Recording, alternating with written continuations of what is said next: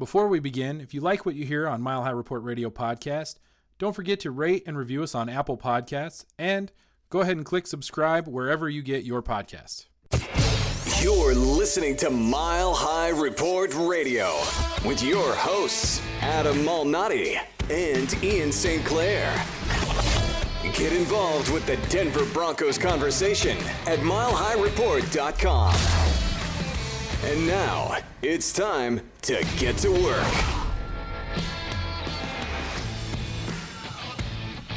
All right, Ian, uh, this is episode 199, the WTF edition of MHR Radio Podcast. I don't know what to say here. We did our post game recap uh, after the Thursday night debacle, and I, I, think most people are still shaking their heads uh, in regards to what happened against the Chiefs. And uh, you can tell by what's going on in the news today that uh, there's there are some things shaking up at, uh, at, at Mile High. And of course, that's in reference to Tuesday afternoon's news that Emmanuel Sanders has been traded to the Denver Broncos along with a fifth round pick. In return, the Broncos are getting a third and a fourth round pick. And I think it's important to say thank you to Emmanuel Sanders because the heart that he exhibited whenever he was on the field was a big factor for the Broncos. I think it was contagious for the offense over his time in Denver. I think it was contagious for the defense. The work that he put in, the drive that he has, came to epitomize that team that won a Super Bowl in 2015 and should be what fans remember for his career as a Denver Bronco. Absolutely, it's uh, it's well put. Um, obviously, uh, it's not it's not ideal. I think for, for most Bronco fans, you know, Broncos country was was sort of holding on to hope. I think that the Denver Broncos were going to turn things around this year, and that two game winning streak uh, prior to whatever you want to call the Thursday night loss to the Chiefs. Uh, really, really inspired a lot of people to think that maybe the, maybe things were turning around and and perhaps uh, they were going to go on a little run. And I, I, think that what you walked away from on that Thursday night was just the reality of where this team actually is. And so, a, a guy like Emmanuel Sanders, who uh, isn't under contract for next year and is a, an over 30 veteran, he's obviously going to be someone that you put out on the trading block, and it's it's time for the Broncos to uh, start building draft capital. The the notion that we are getting ready to enter what is it week seven? Am I right about that? and it is week seven, and, and it's already fire sale time. The season is over, and it's not even halfway is is disheartening and disappointing. But at the same time, in regards to Emmanuel Sanders, I loved everything about him. I, my son asks me all the time for an Emmanuel Sanders jersey. I guess the nice thing about this is they will be cheaper, and I'll be able to snag one, which I like. Um, but it is disappointing, and and I think what's really disappointing about this trade is what it actually is a prelude to, and it's a it's a prelude to losing some guys that people in Broncos country have grown accustomed to cheering for, like a Chris Harris Jr., like a Derek Wolfe, like a I don't know, name name some names. Obviously, I don't know that anybody's name isn't on the block unless it's somebody who is a, younger player, like you know rookies and second year guys, and and some of the guys that are under contract. But if you're a veteran who's been with the Denver Broncos for more than a couple of years, and your contract is what your contract is, you're probably on the trading block and you're probably going to be uh, sent to, hopefully for you, a better situation, at least for this season. Uh, I, I, think that's what happened with Emmanuel Sanders. They were able to work something out with the Niners, and good for him because they are they are a, st- a solid team. And I don't want to talk about the 49ers right now because it's frustrating to see how good they are. And Emmanuel Sanders is is going to go experience that in terms of the draft capital that you mentioned, the Broncos now have three third round picks on top of two fourth round picks. So that's capital that you can utilize to potentially move up, depending on other moves they make and players they ship. And as you said, I think you need to be open to trading everybody unless it's a younger player, and that includes Von Miller. You have to at least keep the, the conversation open as you mentioned before we started recording, you get that Dallas Cowboys Herschel, Herschel Walker deal that allows you to completely revamp your franchise. Yeah, I, I totally agree with that. Um, it and it doesn't that doesn't feel good either, right? I think that for for a lot of us, and myself included, you look at a guy like Von Miller. Uh, you know, he's a part of the Century Sack Club. He's been uh, a huge part of of Broncos history uh, as far as what he has contributed since he came into the league, and most of us, I think, would rather see him retire wearing orange and blue. Uh, most of us would rather see him uh, give his you know farewell speech from from somewhere in Dove Valley. Uh, you know, I I think of you know when John Elway retired and, and his speech, and when Peyton Manning retired. Peyton Manning retired as a Denver Bronco. Uh, you know, a lot of people might forget that, and it's what you want to see for Von Miller. And and the fact is, I don't think that that's what's going to happen. The more that we get into this season, I I do not believe they will trade him this year because I don't believe that they are. Um, ready for that media storm that that is going to come from that.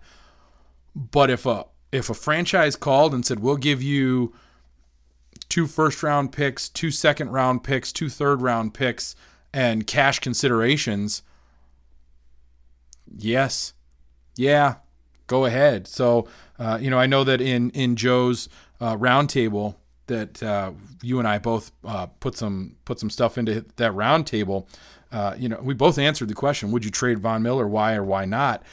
And my initial response was, I would not trade Von Miller, and for a lot of those reasons, uh, unless you're receiving a, a king's ransom. But at the same time, what is a king's ransom? What are people going to be willing to send to the Denver Broncos in return for these uh, players because they know the Denver Broncos are a dying organization? And I, I think to be clear, the Broncos aren't going to trade Von Miller this year because the dead cap hit is like 20 million. It's a it's a big number. They're not they're not going to eat that. And I don't think, as you said, I don't think Elway and Ellis are going to be ready for that. Pardon my French shitstorm that will ensue. Beep. Oh, if, dang it! if they do trade him, but as I said, I think you have to you you have to have an open mind because as I said in my answer, in my reply to Joe, I get the attachment and sentimentality to players. And it, it, when you read Joe's piece, and I'm not I'm not knocking Joe for this, but it's always about what they did in the past. It's about what they did in Super Bowl 50. It's what Von Miller did in that run up to the Super Bowl and how he sacked Tom Brady four times. But if you look at the recent history, even with Von Miller the last three years, the Broncos have still sucked. And they're still going to suck even with Von Miller. And my attachment and sentimentality to players got completely jaded when even Pat Bowlen released Steve Atwater. There is no more attachment or sentimentality for me to players now. It's a business.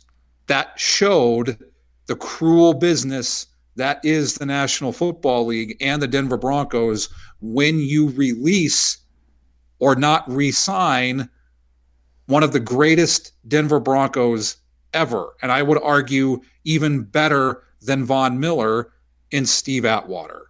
Yeah, I think you're absolutely right about that. And it's it's interesting. Steve Atwater, friend of the show, uh, a guy who we've had on a couple of times who uh, even saying that I get very excited that I can say that because you know how much I how big a fan I am of his uh, and not just as a, a, football player but just as a person in general having had the opportunity to have that conversation with him and it's interesting his take on it was always thank you right he, he his sort of take on being uh, told by Pat Bowlen that he wasn't going to be a Denver Bronco anymore was thank you for the opportunity. Thank you for allowing me to be a part of this. And so that's great. And, and I think Von Miller would probably be somewhere in that same vein as far as a, a thank you for allowing him to, to you know do the things that he was able to do for the Denver Broncos. But but quite honestly, at this point, you might actually be doing him a, a, a better service. And I didn't talk about this in, in my in my part uh, on Joe's piece, but it is something that sort of pops into my head here. you might be doing him a, a, better service by trading him, by saying to Von, we're going to find you a better place to play where you can have an impact and possibly um, make possibly make your name again somewhere else. And I think about a Demarcus Ware, for example, who had a huge impact on the Dallas Cowboys. And then when he came over to the Denver Broncos, he was an incredible player for the Denver Broncos. And he was a little further on in his career, but still had a huge impact and was a big part of the reason that the Broncos won Super Bowl 50 and that Von Miller became the player that Von Miller became. And he could go and do that with another franchise. And as as much as it hurts to say this, that might be the best thing for him and for the Broncos at this point, even though nobody that is listening to this and nobody that is talking about this really wants that or likes that idea. You're, you're absolutely right though. When it comes to Steve Atwater, that was that is one that if you if you're willing to move on from maybe one of the greatest safeties in the history of the NFL, is Von Miller really off the table? I, I don't think he can be. Not not even a little bit. And that's all that I'm saying. I'm not saying trade him. I'm not like 1043 FM where trade Von, hashtag trade Von. I'm not doing that. I'm just saying have the line of communication open and be open minded about that communication. And I, I get it that there's going to be people listening to this podcast who are probably going to leave a nasty review on Apple Podcasts and say Adam and Ian are idiots, how they want to trade Von Miller. What the hell is wrong with them? That's not what we're saying. We're just saying be open minded. You have to be open to doing what's right for the team. And as you said, in the process, Von Miller, because the Broncos suck. They're going to continue to suck. And as much of a, a, game changer as Von Miller is, he hasn't exactly been that game changer the last three years because the team around him has sucked. So if you can get that Herschel Walker deal that Jimmy Johnson and the Cowboys got in the early 90s that turned them into the Dallas Cowboys, you have to be open to it. And that's all that we're saying. Yeah, exactly. Um, I, I, think we've said all we need to say about that. And if, if you're going to leave us a review on, on Apple podcasts or on iTunes, do leave a nice one. We like the nice ones. But if you, if you got a problem with it, yo, I'll solve it. Anyway, um, the the other question that you did an, was that just a Vanilla Ice reference? It was. I did. I slipped that in there. Uh, so yeah, I plopped it out there and expected it to perform. Boom! It did. it definitely did. Uh, the other question that one of the other questions that Joe asked for his his piece that I thought was interesting, and I'm just going to read the question.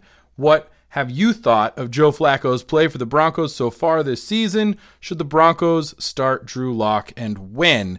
And you you actually uh, and I I think have similar answers. So I, I I guess I'll go ahead and let you give your answer and then I'll give mine. So my response was more of a sarcastic tone to it. Yes, it was. The Broncos should file an immediate exemption to allow Drew Lock to not just practice but to play this Sunday because all the evidence that Elway and the Broncos need to present to Roger Goodell and the league or any arbitrator that would hear it is Joe Flacco's play against the Chiefs. And anyone who would watch that would say, yeah, we should give the Broncos an exemption and Drew Lock is allowed to play. Anything that Joe Flacco did prior to Thursday night is irrelevant. Yeah, I, poignantly said and exactly correct. Uh, I, you know, I sort of said I don't know what else anybody needs to see. Right? What What else do you need to see from Joe Flacco at this point? He gave up in that game. He quit on his team. And I, and I will give him one small little like excuse here. That offensive line played so poorly that he was under attack at all times. But my problem with Joe Flacco on this is as a however many year veteran in the NFL, what are we on? Year 12 or 11 or 13? At least 11. At least 11, right? I mean, it's been a long time. You don't know how to read defenses and pick up blitzes and know where a hot read is. You can't get rid of the football in 2.5 seconds like Derek Carr can. Think back to the Denver Broncos game against the Raiders. How quickly was Carr able to get the ball out, preventing the Broncos from getting to him on that Monday night to start the season? I mean, if it had been Joe Flacco back there instead of Carr, they'd have had a thousand sacks in that game. But instead, it was it was Derek Carr, and he knew where his hot reads were, and he knew he needed to get rid of the football, and so he did. And if you're Joe Flacco and you walk up to the line of scrimmage and you can't recognize that after an entire game of getting pounded into the ground, that you're about to get pounded into the ground and you need to get rid of the football quickly, then get out. You're not trying anymore. That that that's the part that makes you go, I've seen enough. I need nothing else here. I would rather see what the rookie can do. Put in Drew Lock. Let's see what he can do as soon as possible. And I, I I agree with you. There should be an exemption filed, but I know that that would never go through. And so, just as soon as Drew Lock is available, Joe Flacco can take a seat. In fact, they could cut him. I don't care. I get him. Just send him home. Tell him he doesn't have to show up. They've got a backup that they clearly are fine with. Just make him be the backup for Drew Lock instead of Joe Flacco. What would the difference be? Well, at this point, I don't even think that the Broncos are going to take Drew Lock off of IR because well, yeah. based on what John Elway said in the the conference call that he did with the media for the Emmanuel Sanders trade, Tim Patrick, he John Elway said that Tim Patrick will be ready and he's going to come off and play after the bye. So that there's your there's one, one, of your two players to come off of IR.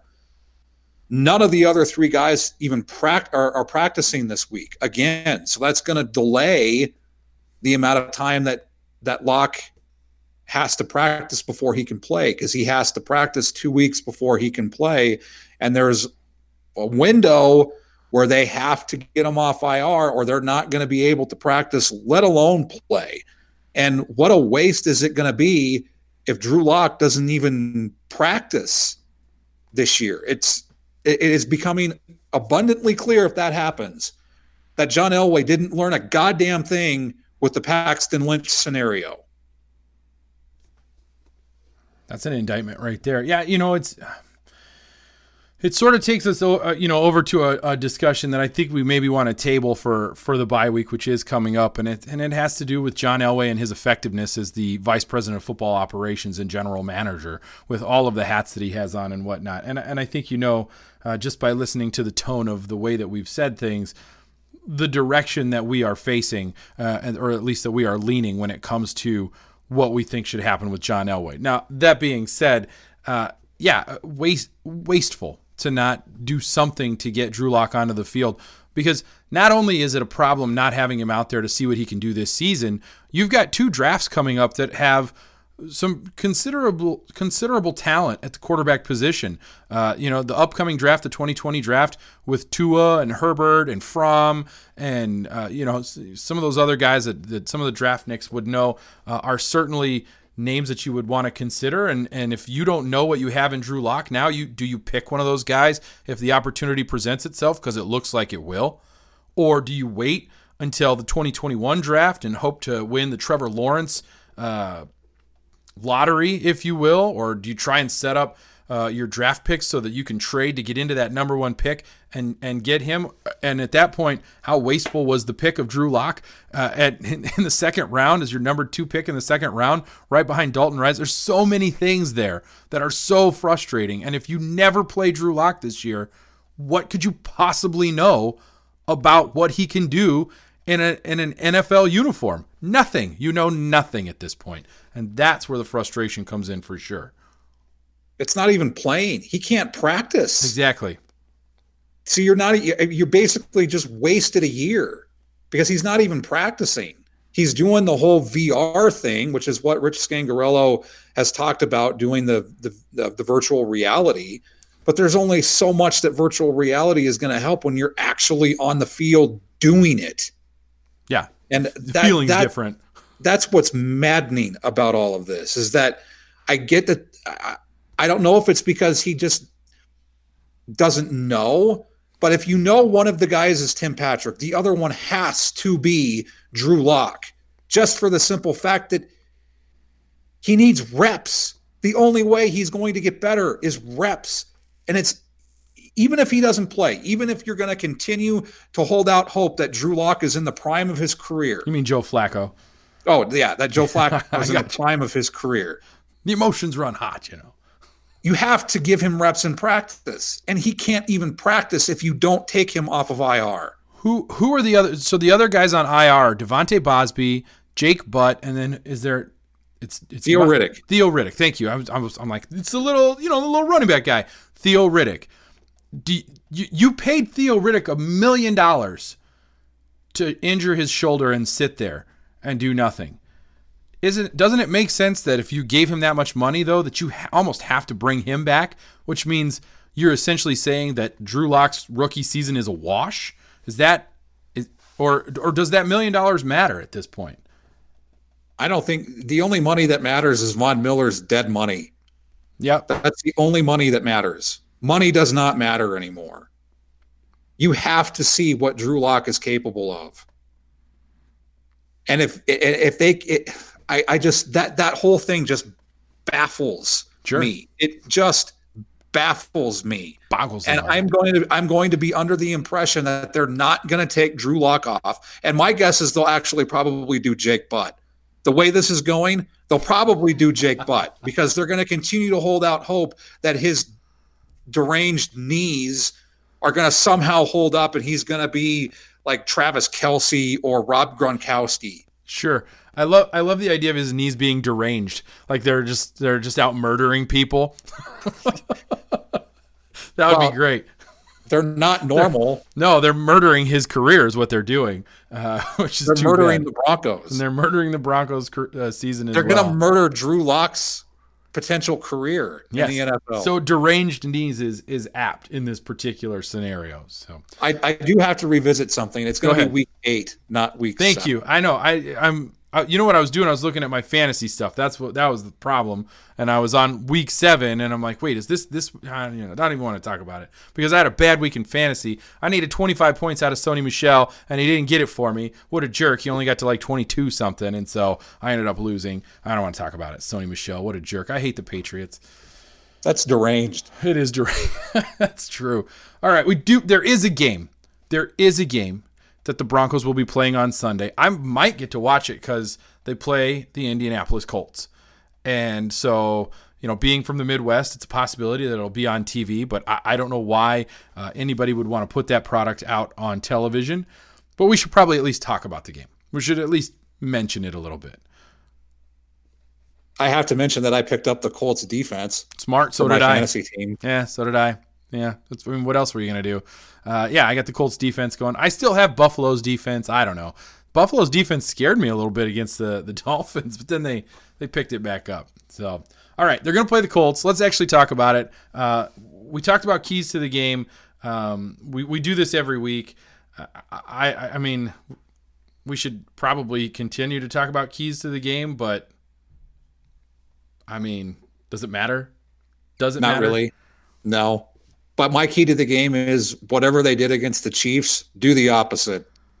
Yeah, mine was sort of similar, I think, because mine was uh, Joe Flacco needs to learn how to read a defense and pick up a hot read and throw to the the hot receiver uh, and pick up a blitz uh, by the time they play the Colts because he's going to see a lot of blitzes and he's going to find himself on his back many, many, many times against the Colts.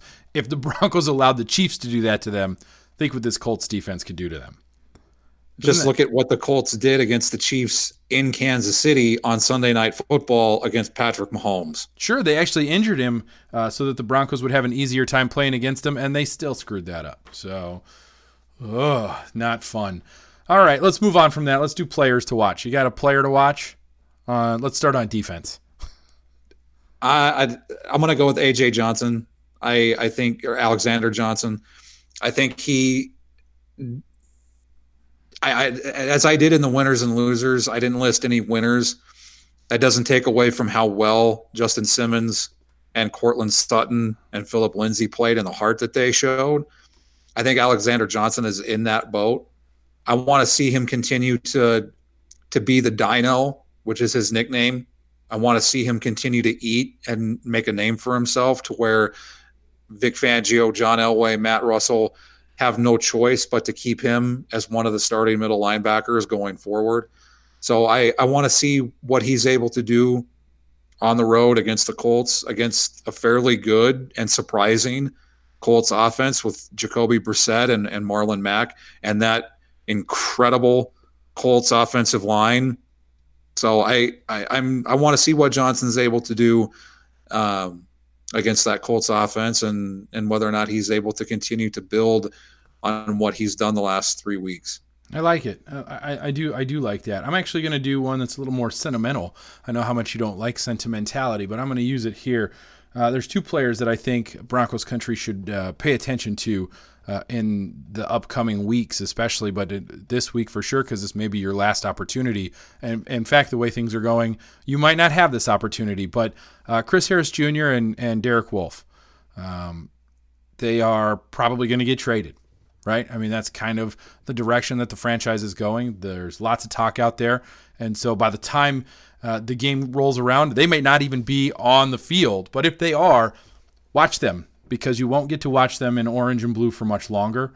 Uh, and so enjoy that. And then if you want to watch somebody uh, be the future of the Broncos, I think go ahead and watch Justin Simmons because every week, every week he shows that he is a uh, Pro Bowl caliber safety, somebody who is going to anchor that defensive backfield for a few years for the Denver Broncos. Hopefully, they'll turn things around and he'll be able to anchor a defense that is winning games rather than a defense that is uh, that is not winning games because the offense can't score points. But uh, sentimentally speaking, go ahead and watch Chris Harris Jr. and, and Derek Wolfe and remember the good times. Remember the good times. They they were fun for a while and and they're going to be gone soon. So enjoy it. Uh, offensively. I actually, I oh, actually oh, like that. And I think that ties into one of the things to watch because Chris Harris Jr. only needs one interception to join Mike Harden as the only Bronco with multiple interceptions in eight consecutive seasons. So one that'd more. be that'd be quite the way to to potentially end his career as a member of the Broncos. Sure. And I I, I really do. I, I like those two. And I I'm not an old curmudgeon. I I, I totally get the. Yet. We're working on old so, curmudgeon. We'll get there. Come on. I, I I do I, I do like those choices. For me, offensively, Garrett Bolles, because if he's playing, hopefully it's the last. I I, I just I don't understand any of it. I, I just I don't get it. And you you touched on it before we started recording and I, I said that I, one of the things that this whole thing is really making obvious is how big of a difference it would have made had the Broncos picked Quenton Nelson over Bradley Chubb. And for those who have listened to this podcast, know how much I loved Elway grabbing Chubb. But when you get a chance to grab a Quenton Nelson over a Chubb, you probably draft a Quenton Nelson because then you have an offensive line that has two guards and Dalton Risner and Quenton Nelson. But then you made it even worse by yeah, highlighting the fact that the Broncos should have taken Ryan Ramczyk instead of Garrett Bolles. Yeah, sorry, I didn't mean to, to rub a little extra salt in that wound, but that I mean, could you imagine Ramczyk, Nelson, and, and Risner all on the same line? It would have been I, I mean, Joe Flacco probably wouldn't look as horrible as he does if the offensive line was a little bit better. Not that he's I I, I don't want to make this about Joe Flacco, but obviously that would have been that would have been a nice offensive line to build around, right? That's that's that's the idea. Um, I, I think I'm going to go with uh, I don't know. You know what? Let's go with DaeSean Hamilton. Uh, DaeSean Hamilton has a chance now that uh, Emmanuel Sanders is gone to step into the solid number two role as a, a wide receiver. And maybe he can maybe he can you know show out a little bit. Maybe he can pop on on the on the screen. Uh, Joe Rowles, uh, who we talked about his uh, roundtable, obviously, uh, he posted a, a video. Uh, it was one of his ones that wrong answers only video of whose fault is this with Joe Flacco throwing a terrible ball. And it was one where DaeSean Hamilton was running wide open down the middle of the field, flailing like he was drowning. he was so open.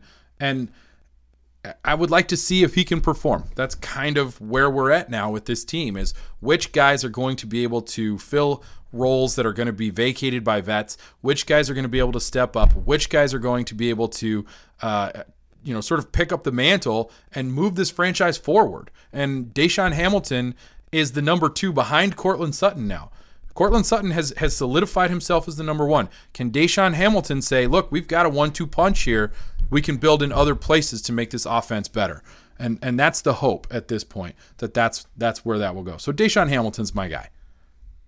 Another player to keep an eye on, and he hasn't played this season, is Juwann Winfree. I think he has the ability, the potential, the work ethic to be a number two receiver for the Denver Broncos if DaeSean Hamilton continues to falter and drop touchdowns like he did against the Raiders to open the season.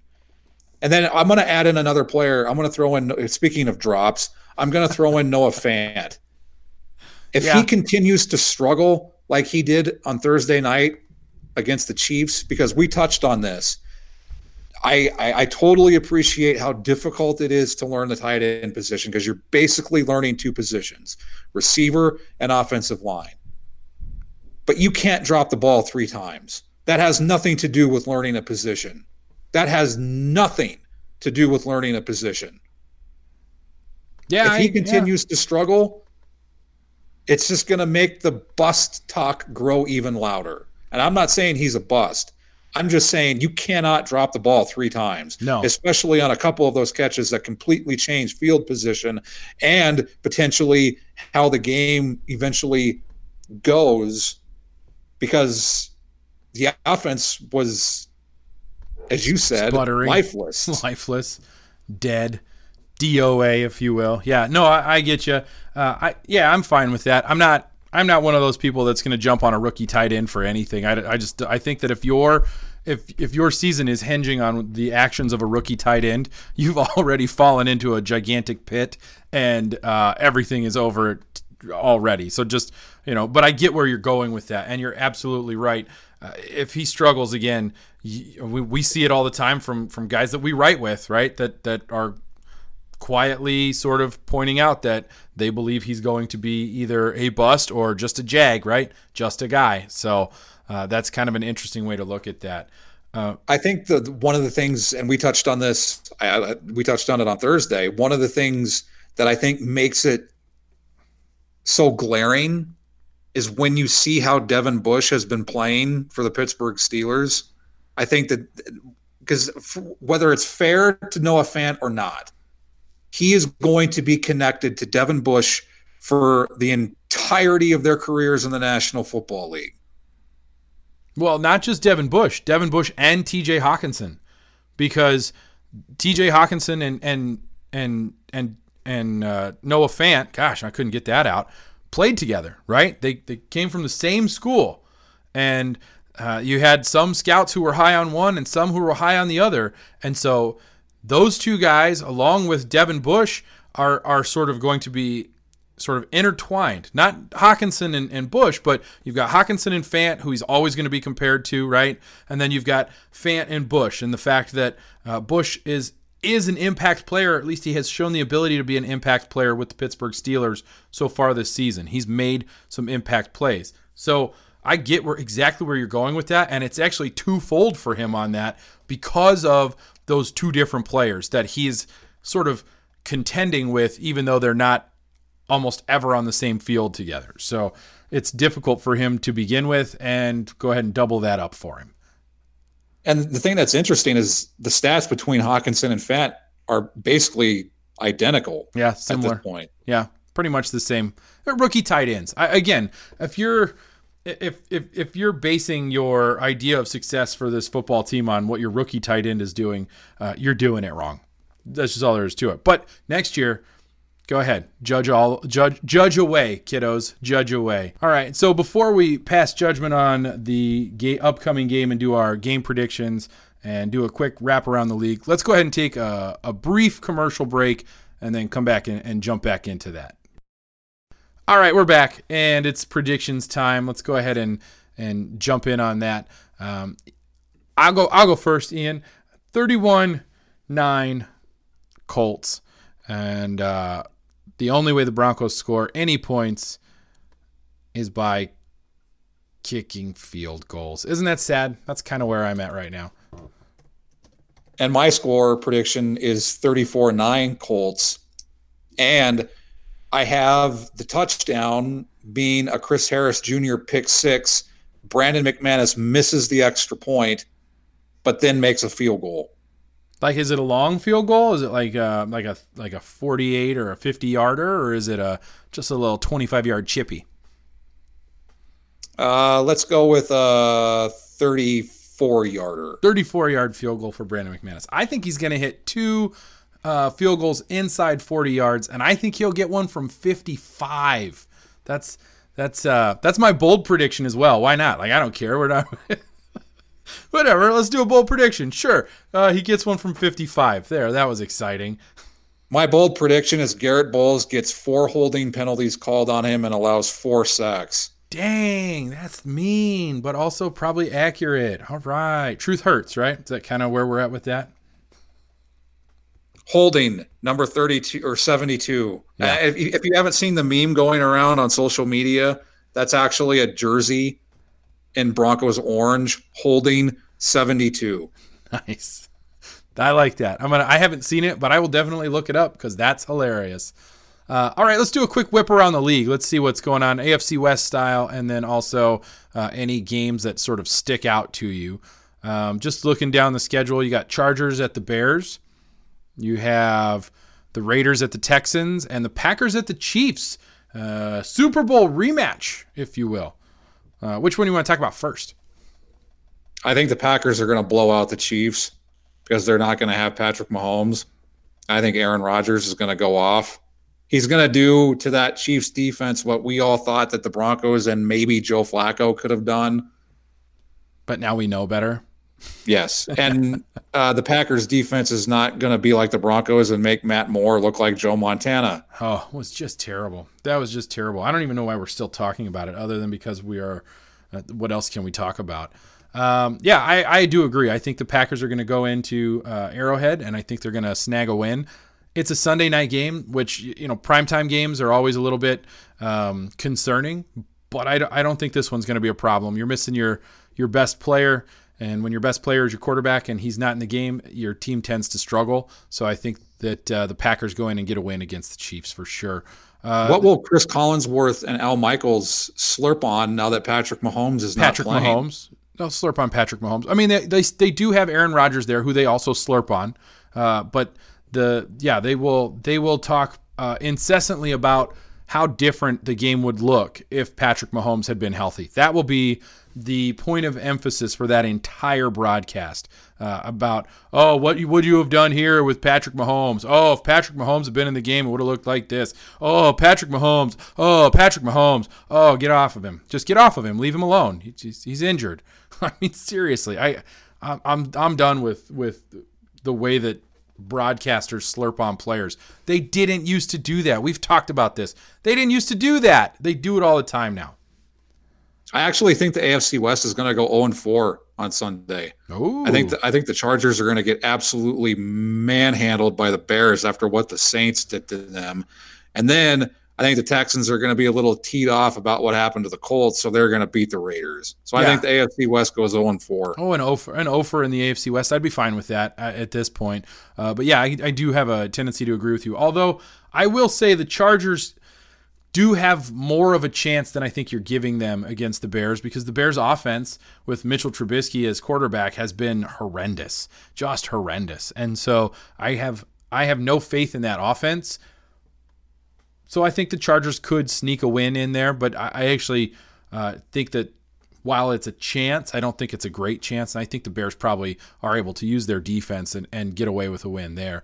And then I agree with you. The Raiders are not a good football team, and the Texans are. So I think the Texans win that game at home on on Sunday afternoon, uh, you know, against a what I think is a bad Raiders team. I don't care what their schedule or their standings say; it don't matter to me. Uh, any other games that you see pop out at you I'm curious to see what Sean Payton and the Saints do with Drew Brees because Teddy Bridgewater has gone 5 and 0 since Drew Brees got injured, which is just incredible to me. And they did what they did in Chicago without Alvin Kamara. So I think I, I am going to be paying attention to what Sean Payton does with Drew Brees and Teddy Bridgewater because after they play the Cardinals – they have a bye. So he, it would make sense. And I know my wife is going to be keenly paying attention to what Sean Payton does because she has Teddy Bridgewater on her fantasy team. And I'm telling her if Drew Brees is able to go, he's going to go. it doesn't matter if they have a bye the week after the Cardinals game or not. He's going to play. He's Drew Brees. If Drew Brees says he can play, he's going to play. So I, I'm going to be I'm going to be fascinated by what decision they they make in terms of that. Um, and then I think that's pretty much it. Yeah, I don't see anything that pops out to me. Maybe the 49ers Panthers game to see uh, if Emmanuel Sanders has a good game. You know, if we're being sentimental, we might as well continue our sentimentality and uh, watch watch uh, Emmanuel Sanders in his uh, first game with the 49ers. And, and, yeah, aside from that, I don't really see anything that I'm super interested in. Maybe Buccaneers Titans, but that's because I own both Mike Evans and Chris Godwin, and it sure would have been nice to have them in fantasy football this week. Just saying. So I think I think something to keep an eye on is what that Patriots defense does to Baker Mayfield. Because what Bill Belichick and the Patriots defense just did to Sam Darnold. Yeah, that was mean. And and the way that Baker Mayfield is giving away interceptions over his first two years in the National Football League. Yeah, I I I would be playing that Patriots defense, especially in Foxborough. Yeah, I can't I cannot agree with you more on that. That's going to be scary right before Halloween. You've been listening to Mile High Report Radio. Get involved in the discussion at milehighreport.com. And as always, go Broncos.